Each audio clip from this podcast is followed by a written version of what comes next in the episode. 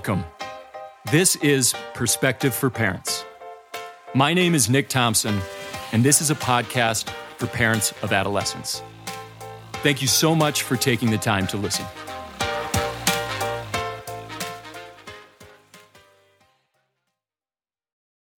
It is my belief that a vital piece of parenting is the encouragement, praise, and the creation of opportunities for your child to practice the essential skill known as delaying gratification. Delayed gratification, or deferred gratification, is defined as the psychological condition which enables the individual to wait patiently for future benefits instead of demanding something that they desire instantly and then act accordingly. So, a little history on this topic. There was a famous study, study that involved marshmallows that looked at delaying gratification. You may be familiar with it, but if you aren't, it was called the Stanford Marshmallow Experiment, and it was led by a psychologist named Walter Mischel in 1972. So, in this study, a child was offered a choice between one marshmallow, but immediate reward, or two marshmallows if they waited for a period of time. During this time, the researcher would leave the room for about 15 minutes and then returned. If the child did not eat the one marshmallow while the researcher was away, they would be rewarded with an additional marshmallow.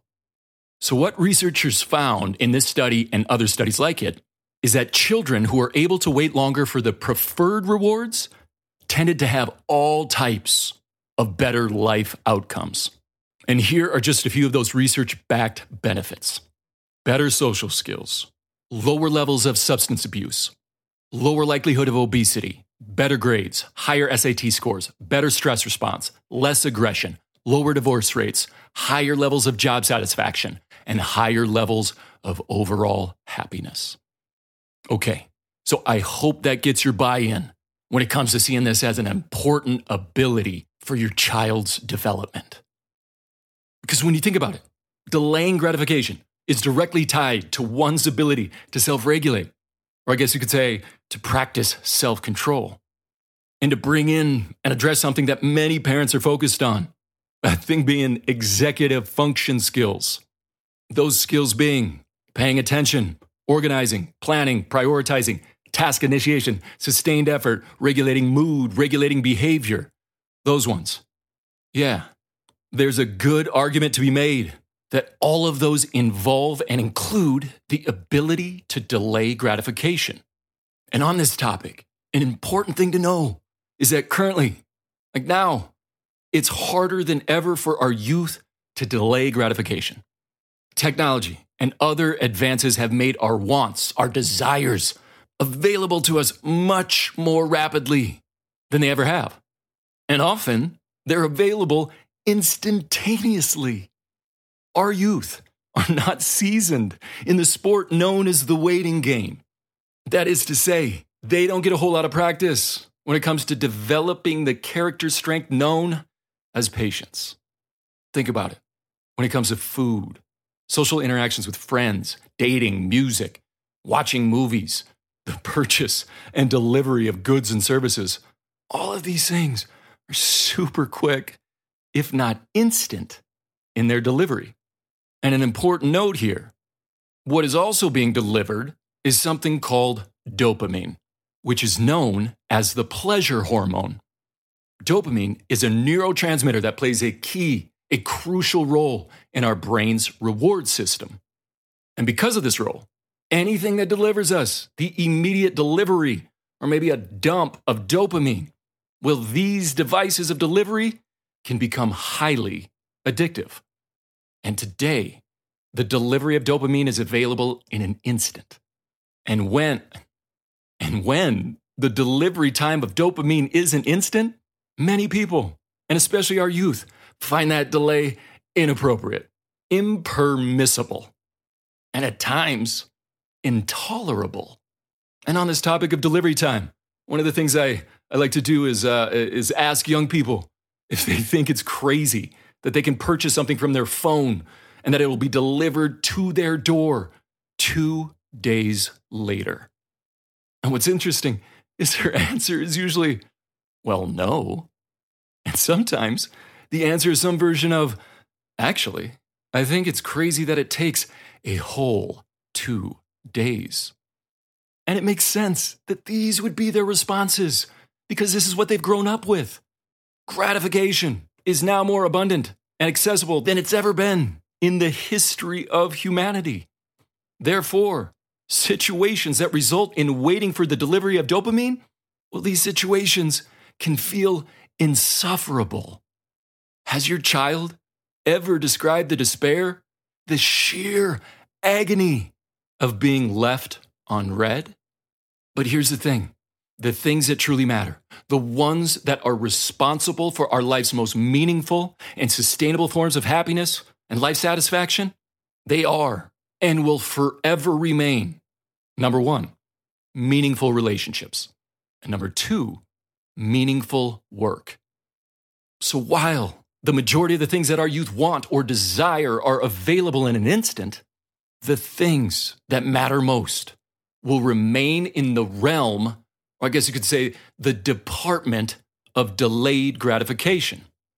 Simon Sinek said it well when he said, You can have instantaneously everything you want, instant gratification, except job satisfaction and strength of relationships. There ain't no app for that. They are slow, meandering, uncomfortable, and messy processes. End of quote. But here's the thing how can we expect our youth to develop this skill when they aren't given the opportunity to practice it? And you may be thinking, well, they go to school. Isn't that an opportunity to practice and develop their ability to delay gratification? And in response to that, I would say, maybe, but not likely. The thing is, many young people have a need to and not a get to or want to relationship with their K through 12 schooling. In their eyes, education is a requirement, an obligation, an expectation. And many of our youth see it as a burden. So if this is their perspective on education, what awaits them at graduation is not what I would call gratification, but instead something that I think is more accurately described as a feeling of momentary relief. And I hope you would agree. We don't want our youth to describe relationships and career with a word like obligation or burden.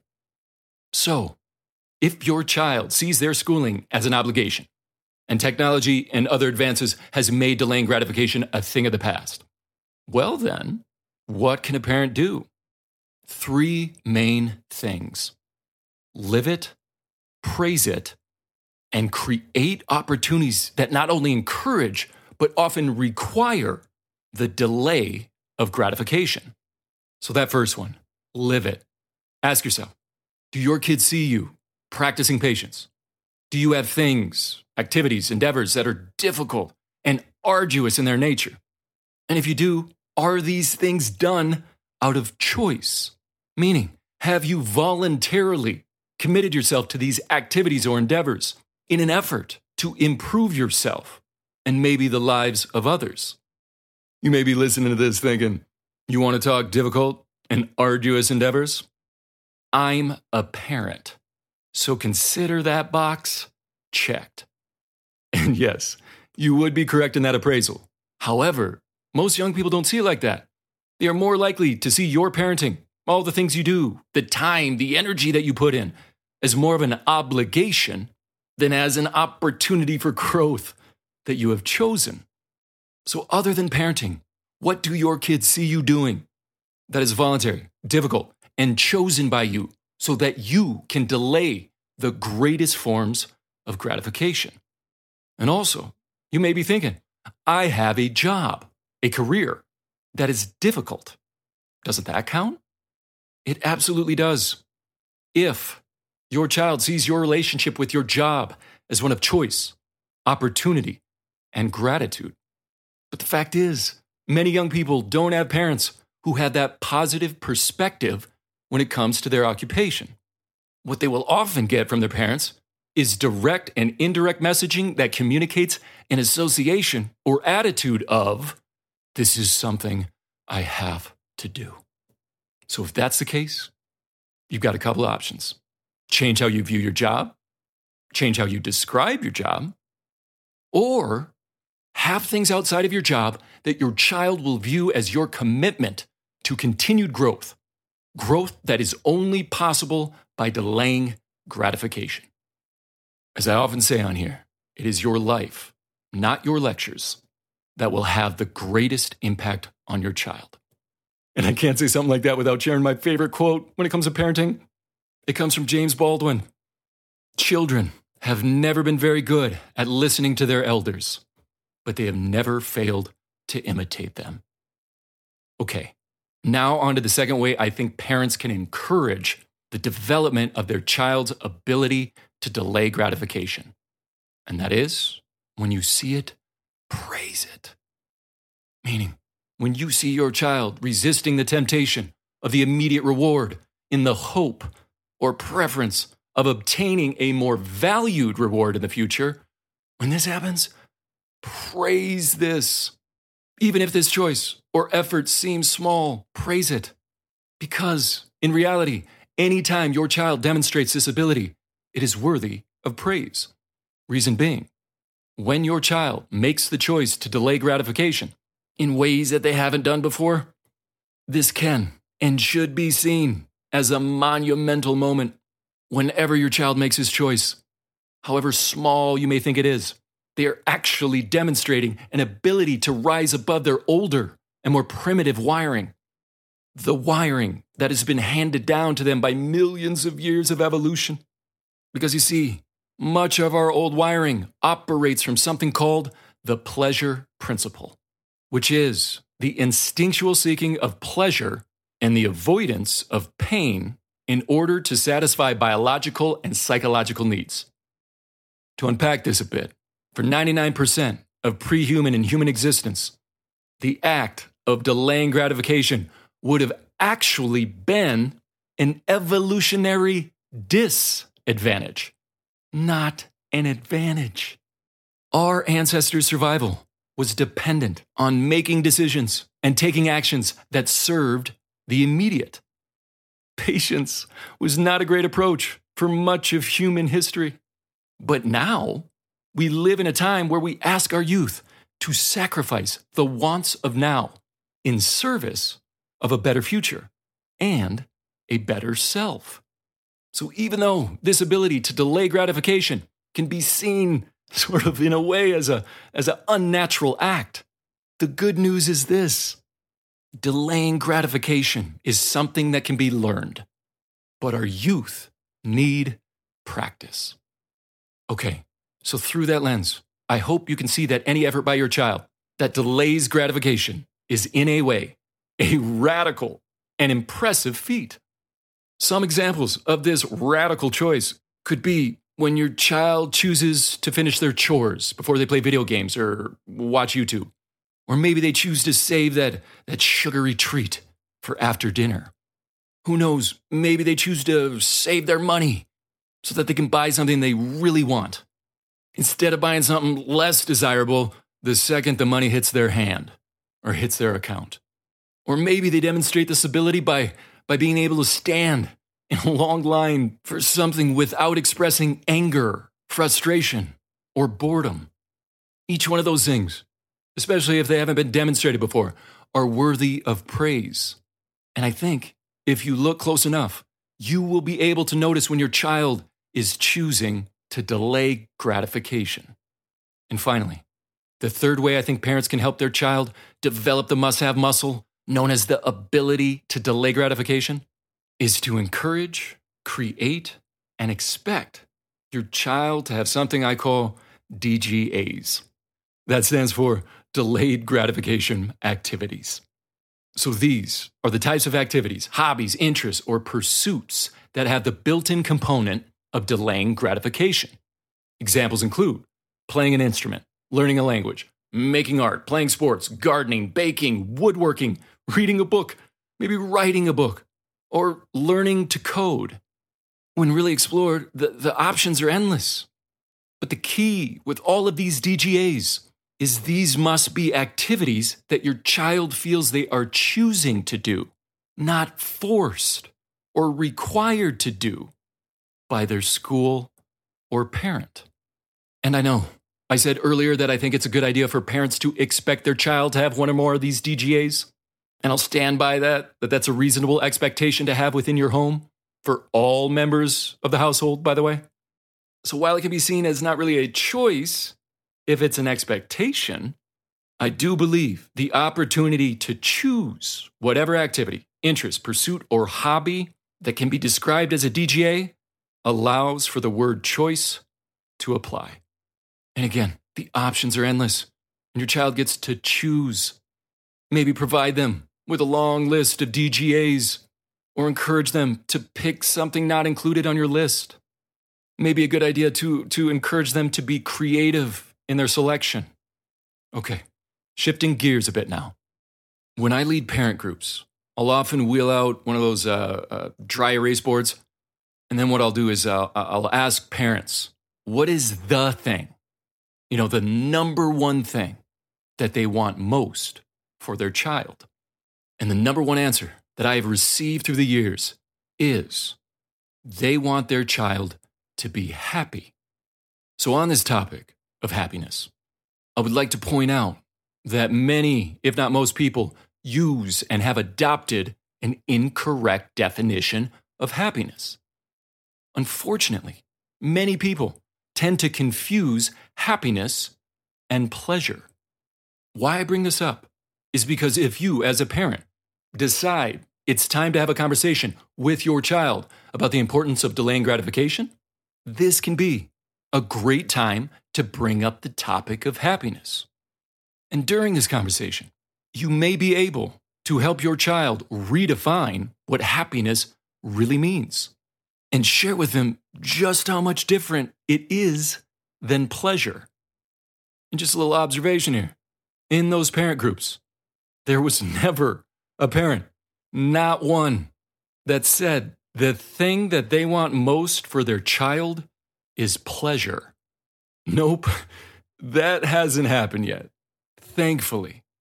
And if this is a conversation you are open to or wanting to have with your child, I encourage you to share with them the work of Dr. Robert Lustig, who describes the key differences between pleasure and happiness. A link for his work will be in the show notes, but here are just a few of the differences he shares. Pleasure is short lived. For example, eating a piece of cake. Happiness is long lived, like contentment. Pleasure is taking. Happiness is giving. Pleasure is addictive. It says, oh, This feels good, and I want more. Happiness is not addictive. It says, This feels good, and this is enough. Pleasure is often felt while alone, while happiness is generally experienced and shared with others. And when it comes to this conversation, about the differences between happiness and pleasure, it is important to share with your child that not only are these things different, but also that the pursuit of pleasure will usually result in feeling less happy. As Dr. Lustig puts it, the more pleasure we seek, the more unhappy we get. Okay, so I hope that this conversation about delaying gratification was helpful. And if you agree with the majority of parents who answered my question about what they want most for their child with the one word response of happiness? If that's the case, when it comes to delaying gratification, I would encourage you to live it, praise it, and support and create opportunities for your child to develop their ability to practice. And not only practice, but to appreciate the delaying of gratification.